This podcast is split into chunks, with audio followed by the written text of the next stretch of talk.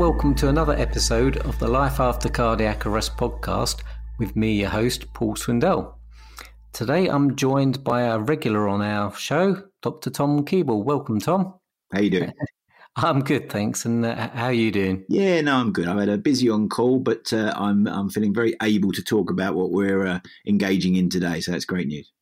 Okay, just to give us a little insight into your life, what what is on call about? What's a, what's a cardiologist have to do these days?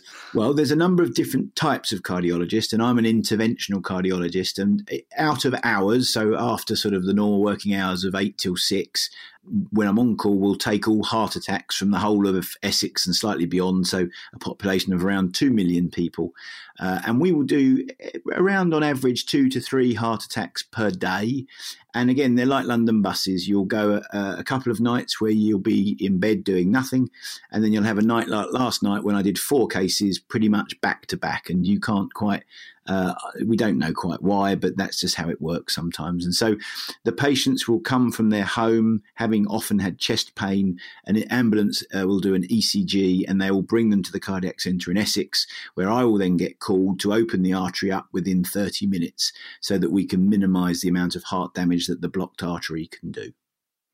Yeah, sounds uh, pretty hectic. well, it's and, random. It's very random, and when it's busy, it's it's crazy busy, and when it's pleasant, it's uh, it's not too bad at all. But the trouble is, you can't plan anything. Obviously, you have to plan that you're going to be busy regardless. So your life has to slightly go on hold when you're on call, which is only a one in twelve. So it, I can't. Uh, it's not like in the old days when it was one in two or three. It's it's a, it's a relatively reasonable rota. Mm-hmm. Is there is there any sort of patterns to when people have heart attacks? So yes, uh, there's more in the winter, and there's more uh, on a Monday morning, uh, uh and there's very clear frequency indicators that do change slightly. We don't quite fully understand why. There is a feeling there may be some viral or sort of immune type effect where a virus induces a sort of pro-inflammatory state that makes people more susceptible to a sort of clotting in the coronary artery and an excitability of the narrowing of an artery, which is often modest. Often people will have it in the night and then try and go back to sleep. And then when it's still there in the morning, call an ambulance. So there's elements to that. And the classic one is on Christmas Day, actually, where everyone calls an ambulance at around five o'clock because they think it's indigestion from the turkey at three o'clock. Uh, so there's, there's, there's different sort of patterns of variation. But then in between times, it can be completely random. Yeah, we, we I know there's a, a, quite a few in our group all around the Christmas time, but uh, and, and, we don't we don't necessarily fully understand that. Maybe people are tired and run down. There's viral stuff banging around at Christmas because everyone mixes from up and down the country with loved ones over Christmas time, and I think that's probably not coincidence. Mm-hmm. Yeah, I agree. Okay, well, you sort of touched on um, what we were going to talk about today, um, and that was about what happens in the cath lab because I know you spend quite a bit of your time in there, and I've been in there and a couple of times. Uh, once, uh, I believe, when I was first brought in when I had my cardiac arrest, and then later on um, to have my ICD implanted. Um, and what I thought was that I don't actually know what actually happened to me when I was in there, and I know there's a number of procedures uh, that go on. And I just thought perhaps we can uh, talk about the cath lab. So, yeah, no, of course. Well, I think you beautifully separate the two reasons to go to a cath lab in what you just said. And that is number one, going to a cath lab acutely, so as an emergency, uh, of course, of which a cardiac arrest is an ultimate emergency. And the second time you went to the catheter lab was obviously as a sort of elective, planned procedure when you went there, usually conscious and having given a consent to do something and have a procedure that you're anticipating performed often before discharge. Um, but I think we'll probably focus on the emergency side because I think that's probably the bit that most of your uh, listeners have, well, don't remember anything about because they were often asleep or, or certainly semi comatose during that period. Before we go into actually what you do in there, could you sort of just describe what a cath lab is? You know, can you uh, sort of tell me what equipment you've got in there? And, and, you know, do all hospitals have a cath lab? Yeah, so all cardiac centres have a catheter lab, uh, and often three, four, five. Barts has eight, I think. We have five at the cardiac centre in Essex, um, and they do different things um, for different specialities. But in essence, a catheter lab is a bit like a, an operating theatre in that it's quite a sterile environment because a lot of the procedures that we do require us to, to be sterile and have gloves and, and, and masks and, uh, and gowns on because obviously when we're puncturing the skin there is a theoretical risk of infection for the patient which we need to be very mindful of. So it's essentially a sterile uh, theatre but instead of just having a bed or an operating table like it would in a in a, in a theatre, uh, it also has lots of pieces of equipment to guide procedures. The most important piece of equipment that most of us use is an X ray machine. And again, rather than just taking still X ray pictures, it takes what's called cines or angios, where you can take moving images of things, which is what we're interested in. And that usually entails moving images of the heart muscle or moving images of the heart arteries, as they are the major problems that we face following a cardiac arrest that we can treat.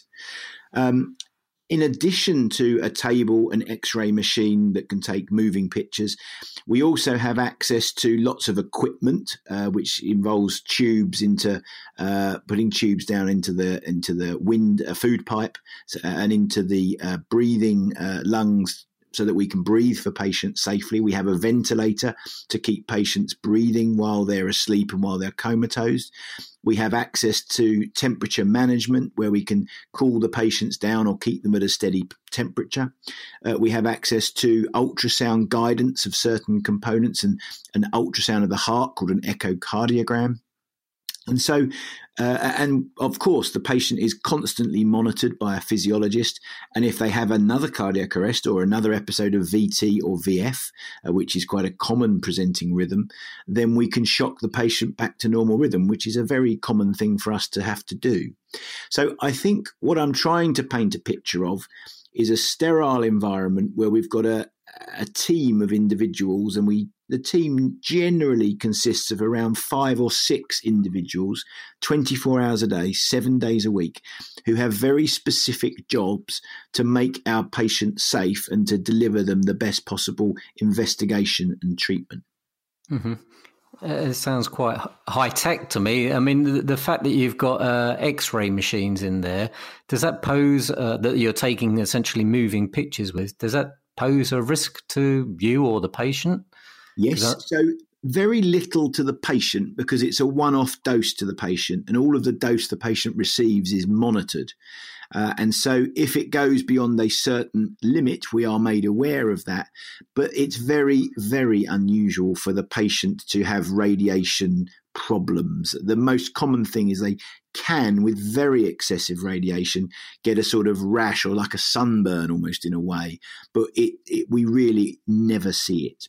Um, it's much more troublesome to the operators and the nursing staff and the radiographers and the physiologists because of course we're doing this either every day or every couple of days and exposed on a daily basis to these uh, these radiation extra radiations which are monitored on badges that we have uh, on our on our um, on our person.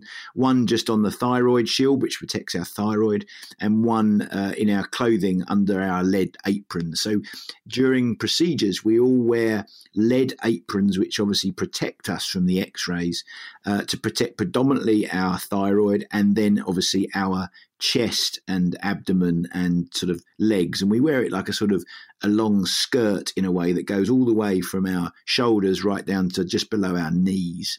And there are also a variety of uh, other x ray protection pieces that go around the patient to sort of stop all the scatter uh, but it's a very, very real concern. Uh, and, you know, if we're doing this for 30 or 40 years, like it's likely that we will be, there unfortunately is an increased risk of cancers, particularly head and neck and brain. Uh, and so that is a, sad but real consequence of the work that we do. Hmm. I didn't really realise that at all. So it's quite shocking, really, that you, you, you guys are putting yourself in the front line in that way. So, um, I take my hat off to you for, for that, for the personal. The, the trouble risk. is, it's a bit of a silent killer. You can imagine it's not going to kill me tomorrow, but it might kill me in 25 years with a you know a tumor somewhere which might have come anyway. But at the same time, if you're exposed every day to the and the predominant brain tumors are on the left hand side, which is where the cameras generally are situated, where we do cases. Mm-hmm. So, so, there is definite causation. It's not a it's not scientific fiction. Mm-hmm. Well, let's hope technology will improve such that you'll be able to doing a, do it in a different way in the future. I think that is possible. You know, it is possible, of course. Okay, so um, before we we uh, started talking, I, I, mentioned a couple of the things that I thought went on in in the um, in the cath lab. So p- perhaps you could sort of tell us about those. Oh, actually, just before I go on to that, I was going to say, of the patients that come into the, the cath lab for um, who've had a cardiac arrest, what state are they usually in? Yeah, so uh, a minority will be conscious or semi conscious. So we know that you can have a cardiac arrest, often a VF cardiac arrest. And if you get very prompt CPR and very prompt defibrillation, maybe uh, by a, uh, a defibrillator in, in, the, in the street or in a gym or wherever you happen to be, you can have a loss of consciousness for such a short period of time that you can regain consciousness as soon as your your heart starts again. Often patients are a little sort of bewildered and a bit sort of shocked and a bit sort of taken aback and confused and muddled where you can imagine why they would be. But at the same time you can have a conversation with patients. That is a minority, I would say less than 5%. Um, the other 95% uh, usually have had uh, a, a, downtime. We call a downtime where the heart has not beated for maybe 10, 15, 20, 25 minutes. And I think you've polled your group previously. Our, our average time of no, no flow to the brain from the heart is 23 minutes in all comers to our institution. And if you have a no flow time of 23 minutes apart from just CPR, then you almost invariably will be comatose. And then when paramedics and maybe the other air ambulance doctors arrive, you will generally be uh, put to sleep to keep you comfortable and to put a tube down and breathe for you. And I think that's really, really important. So the vast majority of our patients after a cardiac arrest come to us being uh, in a comatose situation, so they're not awake, they are purposefully kept asleep uh, with a tube down, which is doing the breathing for them, so that that bit of work and that concern is taken out of the uh, out of the equation. Mm-hmm. Okay, thanks for for putting us in the picture with that, and uh, it's quite sort of. Um, not shocking, but because I, I, know from my poll, but that that twenty three minutes wasn't it? Uh, that's quite a long time, really, isn't it? It is a long time, but I think it just shows that you know we have a survival rate of around sixty five percent of all comers that get to our centre with an output. Sixty five percent will go home with a good neurological outcome, as we measure it currently. That's to be debated as to what a, good neurological outcome looks like. And I know that patients uh, who have suffered this will have a big question mark about that. But um, as we measure it currently, uh, yeah, out of the out of those patients with a mean of 23 minutes downtime, 65% will go home. So it just shows the real power of incredibly good CPR and identifi- identification of a cardiac arrest problem and treatment as best you can in, in both the community and then coming to a cardiac centre like ours. Mm-hmm. So it shows that when when the chain of survival is right, eh, you know, you you, do get really good results. You certainly can. I mean, the other thing to say, obviously, a mean of 23 minutes is our, and it's pretty rock solid, our mean. It's, it's been the same every year for the last three years. Um, you know, and then you only have to look at some high profile cases like Fabrice Muamba was 78 minutes. And we've had an amazing uh, few cases where we've had upwards of an hour and certainly up to 90 minutes where excellent CPR, either delivered by uh, community first responders or people in the street or by mechanical CPR devices, which the ambulance now carry, which can do CPR in a sort of mechanical way. Because as many people may have uh, realized, doing CPR is remarkably tiring. Uh, and most of us can probably only do it effectively for anything between three and five minutes, after which time we really do fatigue and do it less well. And so it's really important to do CPR uh, if you can, if you can, as part of a team, uh, taking it in turns because it's really, really hard work. Mm-hmm. It's a good point. And that's the uh, the pit crew method they use, isn't it, for, between the ambulance crews? Exactly right. Okay, so so you've got um, let's say that most of the patients are going to come in as uh, comatose. And so what do you do first? Is it would that be the angiogram? Well, I think the first thing we always do is we assess the patient just outside in a holding bay where we have a handover. And this is probably the most important part of the procedure, actually, where the paramedic crew, often the air ambulance crew, and any other skilled bystanders need to give us the history and the story of what actually happened to the patient. And for me, this is the bit that sometimes gets skirted over a little bit, but for me is by far the most important thing. So, with all due respects, if you have someone who is completely unwitnessed and was just found and maybe could have had no heartbeat for maybe 30 or 40 minutes, for instance, we know that sadly the outcome of that is almost always going to be poor and the patient will not survive. And depending on what we find on the ECG, which looks at the heart rhythm and whether we think there is a heart attack or not, we make a judgment call as to what benefits patients will receive from certain interventions. So we do have to have a judgment call clinically led as to how we think we should best treat the patient. Mm-hmm. That also goes for patients who may have known cancers but was not known at the time of the collapse, and maybe they are in the last few weeks or months of their life, and that actually the cardiac arrest was just an end point of their life rather than because the trouble is when people collapse in the street, you often don't know this information, and of course the patient can't necessarily volunteer it. So we just have to take stock of all of the information that we can find and have to hand from bystanders, from neighbours, from family, from other people who are there, just to make sure that what we're doing for this patient is in their best interests.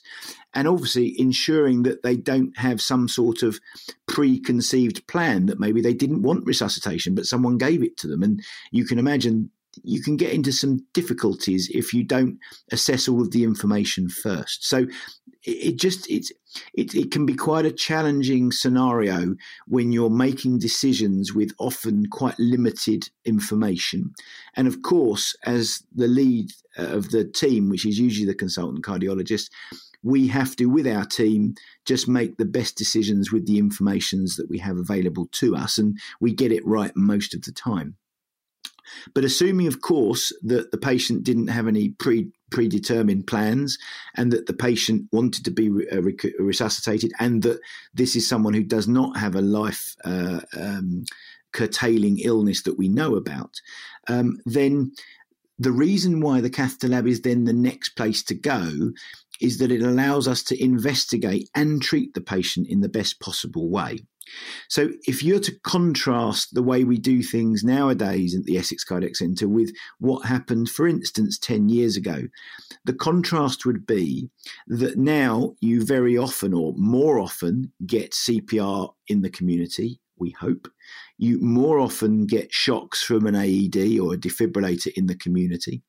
And then you more often come to a cardiac centre like ours rather than an A&E department.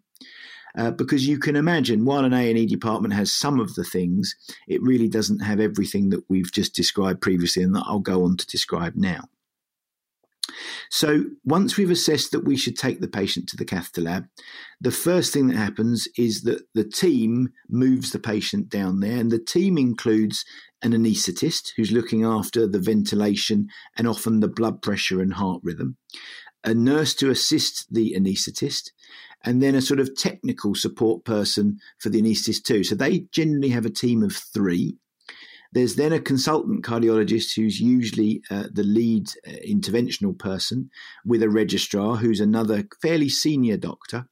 Then there'll be a physiologist who's looking after the defibrillator and after the, the rhythm and the saturations, a radiographer who's looking after the x rays, and then either one or two cardiac catheter lab nurses. So the team for a cardiac arrest patient is around about 10 people.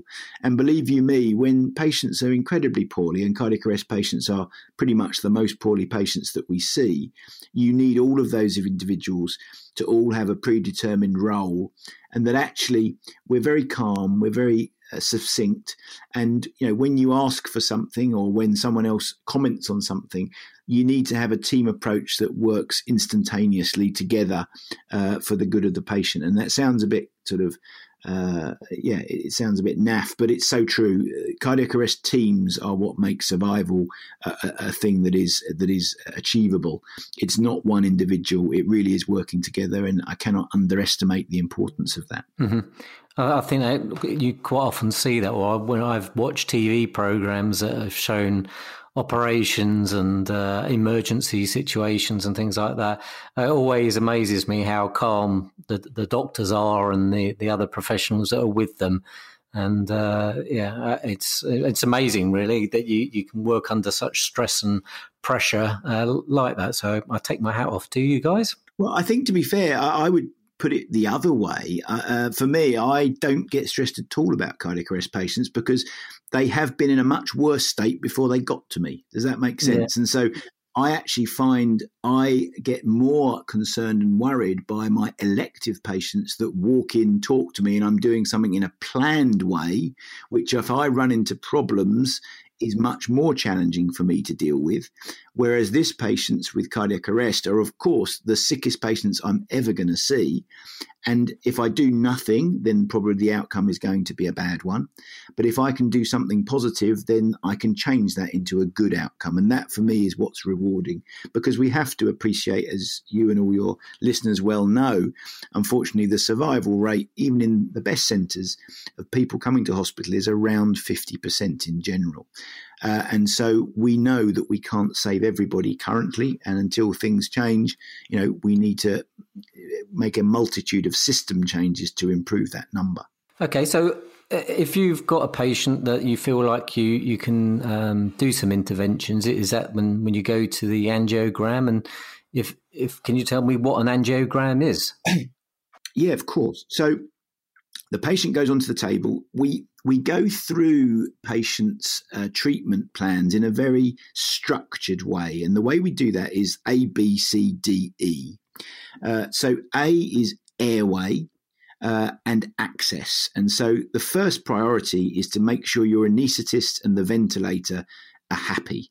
And that sounds a silly thing to say, but you can imagine if you're struggling to oxygenate and ventilate someone's brain, there's no point in starting a complicated procedure because you haven't got the basics right.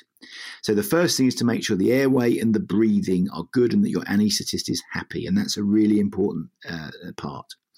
The next uh, part is access. And what we do with access is obviously we need to get tubes into their arteries and veins so that we can firstly deliver drugs to their veins. And we tend to put quite big tubes either into the groin or into the uh, neck veins, just because they're big veins that we can deliver quickly drugs into.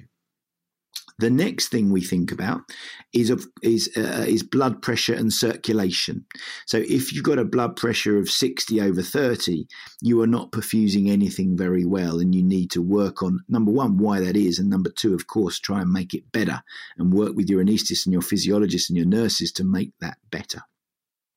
And part of that uh, involves uh, putting tubes into the arteries, and it's normally the artery in the forearm, the radial artery, and passing tubes up to the heart so that we can inject dye down a coronary artery and understand if there are any blockages.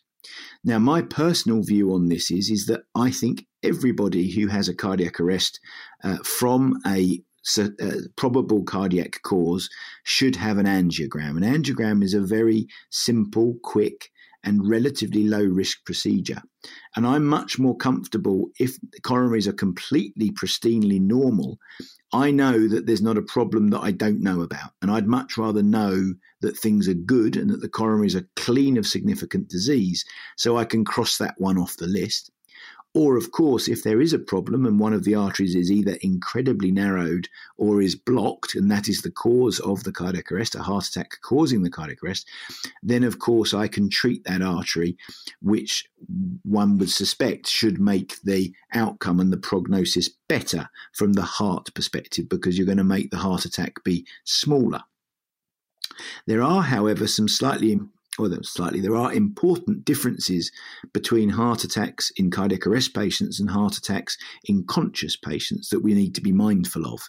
Uh, and that really comes down to the fact that when we have uh, heart attack stenting uh, in patients who have had a cardiac arrest, it can be very difficult for us to get the drugs on board and for them to absorb them uh, to make stenting favourable. Um, and secondly, um, we can see more stents blocking off, which can be a problem for patients too.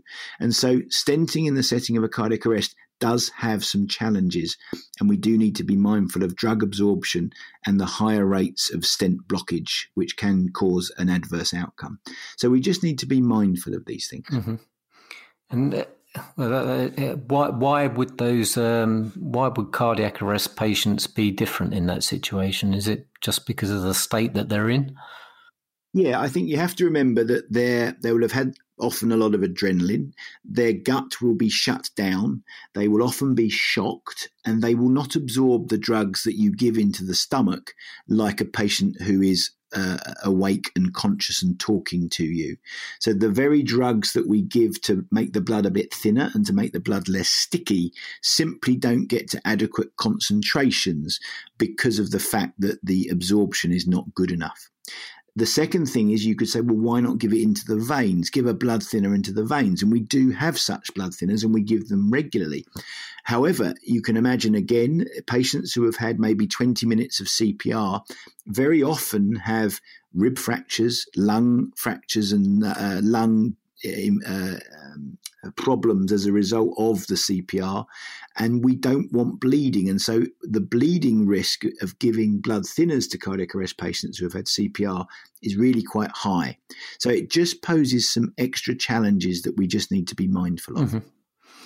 Okay, so if, if you've uh, found that there is some something wrong with someone's um, arteries, what what what's next? Yeah, so Generally, we will see it on the moving x ray, and then the standard way of treating these arteries would be to pass a wire, which is about the same diameter as a human hair on your head. So it's very fine, it's about 14 thousandths of an inch, and it's very soft and floppy in general and atraumatic. And we pass that down the artery as a sort of railroad. And then over that railroad, we pass usually a balloon and, and dilate up the narrowing, which has caused it, or try and unblock the blockage using a balloon first. That's called an angioplasty, isn't it? That's called a, a, plain old balloon angioplasty. That's correct. Uh, and we sometimes want to suck the clot out. If there's lots of clot in the artery, which can occur, then we would want to suck the clot out. And we use a sort of literally like a little hose pipe that just with a syringe that sucks out. And it's very effective at sucking out clot if there's lots of it. And finally, where we look at the narrowed artery and we think we need to restore, if you like, the, the, the, the true caliber of the artery because it's narrowed, then we put a stent in, which is like a metal scaffold to hold open the artery so that it doesn't re narrow or collapse back down again, which can happen if you just put a balloon into it. And that's what we've learned over the last sort of 25 years. And the stents and balloons that we use now really, really are very elegant devices and very low profile. And the equipment we have does make our job an awful lot easier. Mm-hmm. Could you could you just describe what a stent is? Because you know, it, it's uh, the, how you talked about the the thinness of the wire that you thread up, um, and in yes. my mind, arteries and veins aren't very big. So how, how do you actually get some metal tube, or what, or what is it? What, what's the what's it made out of, and what's it constructed like? So, as I say, the, the stents are remarkably elegant. They are incredibly thin strutted Uh, so they are around 70 microns, which is a thousandth of a millimeter a micron, I think, if I'm right. Uh, but they're they're very very thin strutted, and they essentially form a sort of meshwork, I would say, that is crimped onto a balloon. Uh, and so that when the balloon goes up in the artery, the meshwork is sort of uh, expanded uh, into the wall of the artery and literally pushes any clot, cholesterol, muck out of the way, and then has the radial force to keep that artery open and stop it from re-narrowing. And not only that, it has a drug on it which stops regrowth of the end, uh, endothelium and the myocytes into the uh, heart artery to re-narrow it over the next year or so. So it's an incredibly elegant piece of equipment that we use, and that's partly why our results are now so good. It's a marvel of engineering, isn't it? But uh, do you know how they're made, or yeah, I do. So there's two different ways in which, and I've been to the factories, which are all in Galway in Ireland. Um, so there's two ways. So bear in mind, an average coronary artery is around about three millimeters in diameter. That's average. A very big coronary artery would be five millimeters, and a small coronary artery would be around 2 to 2.25 millimeters. And stents come in 0.25 millimeter sizes, going from 2 up to 5. Um, so there's two major ways in which you can make these stents. The first way is to have literally a three millimeter tube of cobalt chromium, and then a very clever laser basically cuts out lots of holes and leaves you with a mesh which then puts is, is, sort of crimped with a crimping machine on a balloon, so that then when you position it in the right position, inflate the balloon, the mesh becomes three millimeters again and has the force of a tube like it started. So that's one way, and that's the majority of the stents are made in that way. Two of the three major manufacturers. The third one, which has about about a third of the business, is starts its life as a 75 micron straight piece of wire and by uh, hand is crimped into a zigzag type pattern. The zigzag pattern is then rolled onto a sort of mandrel, which is, of course, very, very small, around three millimeters. And then once it's rolled these zigzags onto the mandrel, the zigzags are then welded together with a spot welder uh, and then again, this stented segment is then put on, onto a balloon before being crimped down and then, when delivered, reinflated. So they are remarkable pieces of engineering. And bear in mind, this is all sterile. This is all deliverable, deliverable and bendy. And this also has a drug coating attached with a polymer often on the outside. So it's incredibly t- advanced technology. It's amazing. You, you, said that some of it is done by hand. It, have they got, have they got so special elves or leprechauns over there doing this? Have Oompa Loompas. Uh, who are paid. I don't know what they're paid, but um, no, it, it, there's 26 people involved in that particular stent by hand to make it. There is obviously some mechanistic bit what robots do in terms of it identifies by computer where the two zigzag crowns join and it puts a spot weld on them. That's not done by hand, uh, but a lot of the uh, st- sterile stuff and a lot of the um, checking and ensuring quality is is done by human eye and human hand. It's quite phenomenal. Mm-hmm. Yeah, it is phenomenal. And bear in mind, this is all for about two hundred and twenty pounds. Wow. So there is yeah. So in the in Europe there and in Switzerland, France, they go up to about a thousand euros. But in the UK, we somehow have driven the price down to about two hundred and twenty pounds. Mm-hmm. Uh, superb. Um, so, h- how long do these these? Uh, well, how long if you sort of just um, balloon something out of the way with the angioplasty? How long does that last, and how long does a stent typically last as well? Yeah, so we tend not to just do balloon angioplasty anymore because it does re-narrow, and at six months will be re-narrowed in around thirty percent of cases. So the re-narrowing rates are just too high.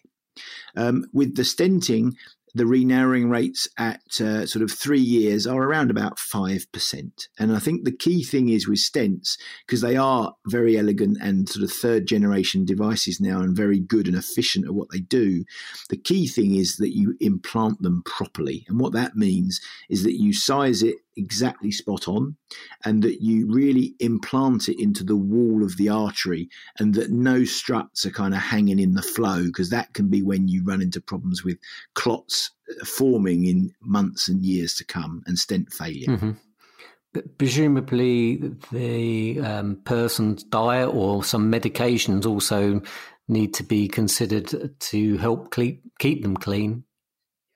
Yep, that's absolutely right. So um, many of your patients who have had a heart attack as the cause of their cardiac arrest will almost invariably go home on aspirin with another antiplatelet agent that makes the blood less sticky, either clopidogrel, prasugrel, or ticagrelor. And uh, one of those with aspirin is very important to keep the blood less sticky for usually at least a year, and sometimes longer. Uh, the um, statins, although the Daily Mail readers won't like those, they do have incredible uh, data to support benefits after a heart attack causing a cardiac arrest because it really does settle down the uh, the the inflammation and the cholesterol number itself, but also the deposition of cholesterol in your arteries, and then the future risk of events of both stroke, of heart attack, and cardiovascular death. So statins are I would say probably the most important drug, or certainly risk factor modification. And from our side, what that means is ensuring your cholesterol is well controlled, usually by a statin, but other medicines are coming through uh, that you have your blood pressure well controlled, that your diet is well controlled, that you have as healthy a lifestyle as you possibly can, and that you exercise and do all the things that we know are good and avoid diabetes, which is absolutely uh, a killer long term. Mm-hmm. So, all totally um, understandable from what you're saying. I mean, w- w- when you're having these stents, is there a limit to how how many people can have? And is it yeah, no, I wouldn't say there's obviously a physical limit by how long your coronary arteries are, um, but in general, um, most arteries that you want to open, you will be able to open with one to three stents. If it's a very, very long segment, you might need th- uh, two or three. But at the same time, the stents are coming in longer and longer uh, sizes. So the longest size now is a 48 millimeter length. So that's, you know, five centimeters. And so two of those will cover most coronary arteries from top to bottom. Uh, and the shortest stent that that they do is an eight millimeter. We tend not to use that very often because it can be quite easy to miss the problem. Uh, and the last thing you want to do is put a stent in and it is missed. Um, you know all of what you're trying to treat. So the shortest we tend to use day to day is either a twelve or a 15 mm-hmm. millimeter. Okay. And if if someone's got a stent in and then uh, it it sort of clogs up again, uh, can you clean clean it out, or what what do you do? Can you replace it?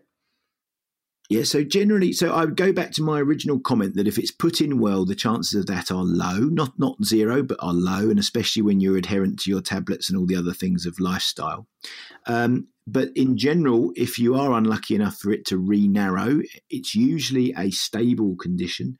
And the way in which you treat it is to put a wire down just like you would before, know what it looks like from the angiogram, and then uh, generally balloon it again and then use a drug coated uh, stent or a drug coated balloon to achieve the result that you want. And we would tend to use a stent that has a different drug attached to it because if you've put it in well the first time and then you failed, if you like, your stent failed, then there's no point in doing the same thing again because it might happen again. So we try and mix up what we do to try and give again the patient the best possible long term outcome. Mm-hmm.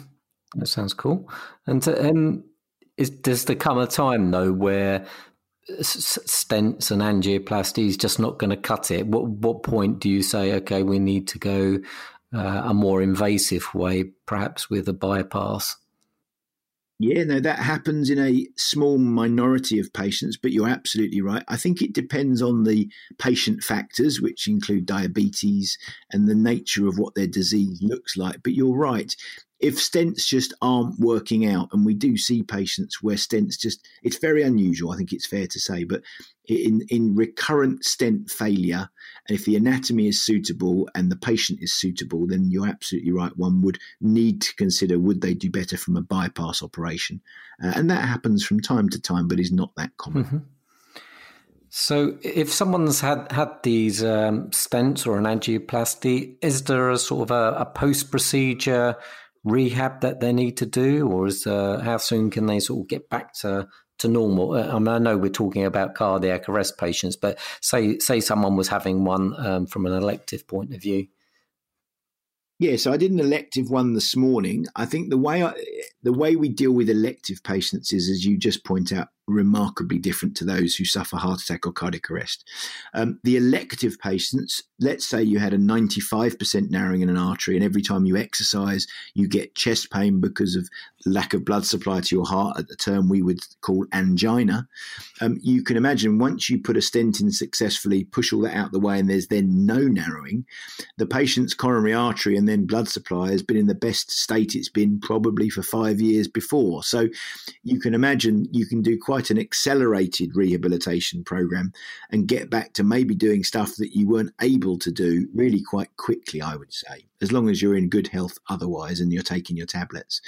Um, I think for heart attack and cardiac arrest, there are very clearly defined rehabilitation programs which should really be adhered to you know, in a much more slow and progressive and educated way with support from your cardiac rehab mm-hmm. team. What about things like um, if you get an ICD, you have uh, sort of limitations on your driving. Are there any sort of limitations on driving or sports or flying?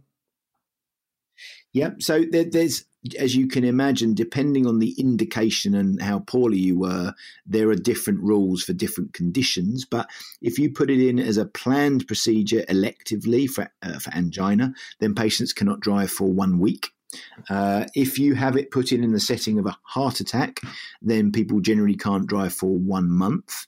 And then, of course, there are a raft of other rules for people who have HGV licenses and other uh, taxi drivers, for instance.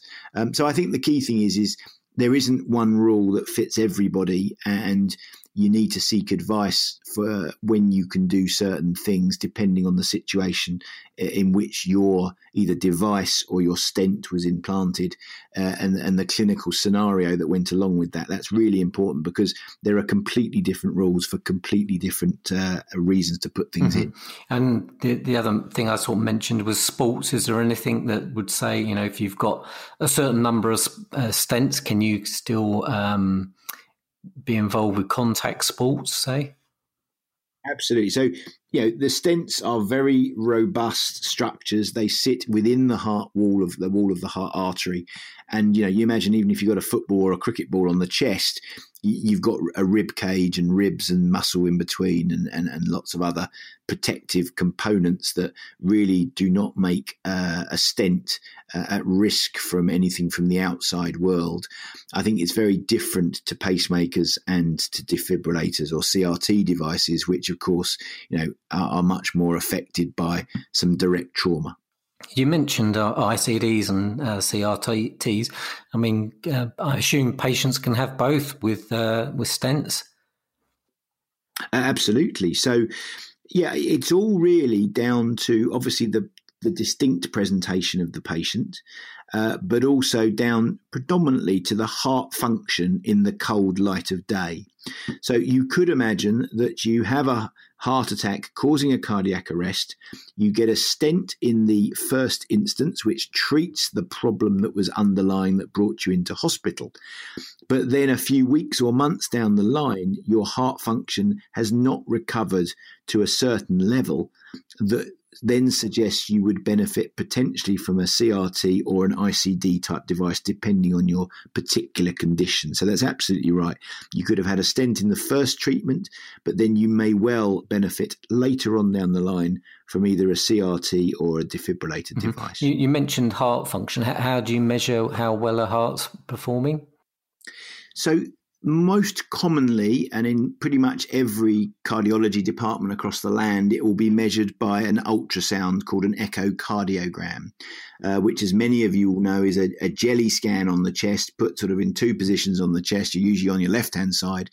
And ultrasound allows us to see the pump chamber, the left ventricle, and we look at the amount of blood it pumps out, proportion of the size of the ventricle in every beat.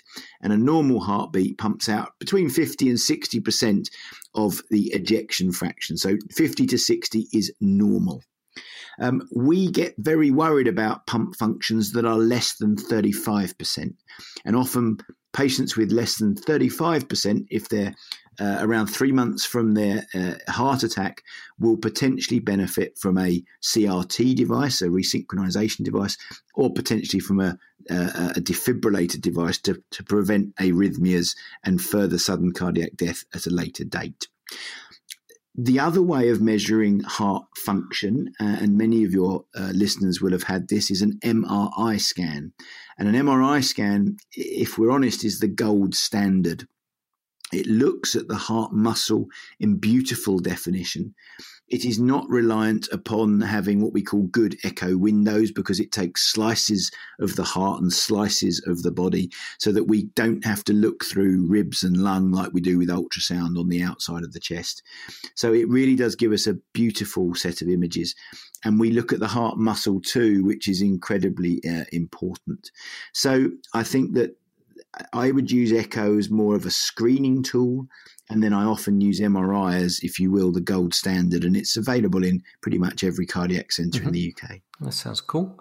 And just finally, um, what's the future of, of the cath lab and what goes on in the cath lab? Can we see sort of the, the need for perhaps um, bypasses or uh, more invasive procedures coming to the cath lab and being done up uh, a vein? Well, no, I don't think so. Not at the moment, not with the current technologies. I think that for me, if we're going to summarize the catheter lab, for me, the cath lab is where most patients are best assessed, uh, understand the reasons why they've had their cardiac arrest, and offers potentially most of the treatments to make it better. Um, it relies on a multidisciplinary team. You have all of the tools that you might require to make the decisions to your hands, and you have all of the team members around you with all of those tools to safely do what you need to do. Uh, and I think that there is clearly a move towards patients coming to a cardiac centre straight from the community and bypassing local A&Es that might act as a triage. Now, occasionally A&Es do uh, have a useful role in terms of identifying non cardiac causes of a cardiac arrest, and therefore ones where the cardiac cath lab isn't going to make things better. For instance, intracranial bleeding. If someone has a big bleed into their brain and then collapses with cardiac arrest, of course, a cardiac catheterization lab is not going to make them any better. And actually, if we give blood thinners and anything else, could make them a lot worse.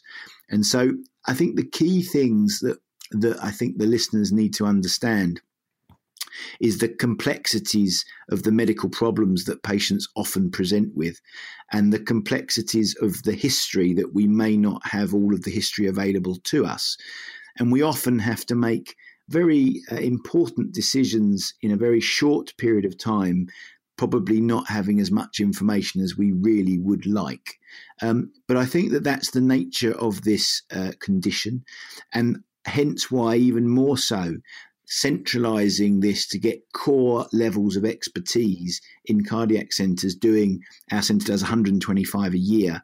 Uh, bristol i think does about 170 a year. But doing high volumes makes us all better at what we do. And if you have you know small volumes going to district general hospitals with A and E, then one can imagine that they may have good outcomes and they maybe do some very very good work. But it's highly likely that by centralising uh, centralising cardiac arrests coming to catheter labs where they have the availability of all technologies and all treatments and all personnel on site 24 hours a day, seven days a week, is likely to improve outcomes. I would then go slightly further, and I think most of your listeners know my interest in follow up of cardiac arrest patients. Again, if you centralize cardiac arrests to a center, it makes the follow up potentially more easy to organize with skilled and expert, expert people to support patients after their cardiac arrest, accepting that geography can be a slight challenge uh, if they live maybe up to 50 miles away from the centre, and we fully mm-hmm. understand mm-hmm. that. Well, it's been an incredibly informative uh, 45 minutes or so. Um, thank you very much for your, your time and your expertise and and your expertise in relaying it in in an understandable way as well, because uh, I know it's a highly complex area, and uh, you guys do amazing, amazing work through a tiny little slit in the, someone's skin. So, um, as I said earlier, my hat's taken off to you. So Thank you very much for your time, Tom. And if anyone wants to uh, check out any of the other episodes that Tom's been in, there's lots to learn from those, and there's lots to learn from a lot of the other episodes as well. And there's plenty of information on our website as well, suddencardiacarrestuk.org. So do check out that. And hopefully, we'll speak to you soon, Tom. And thanks for again. Pleasure as always. Thanks. Thanks for your time.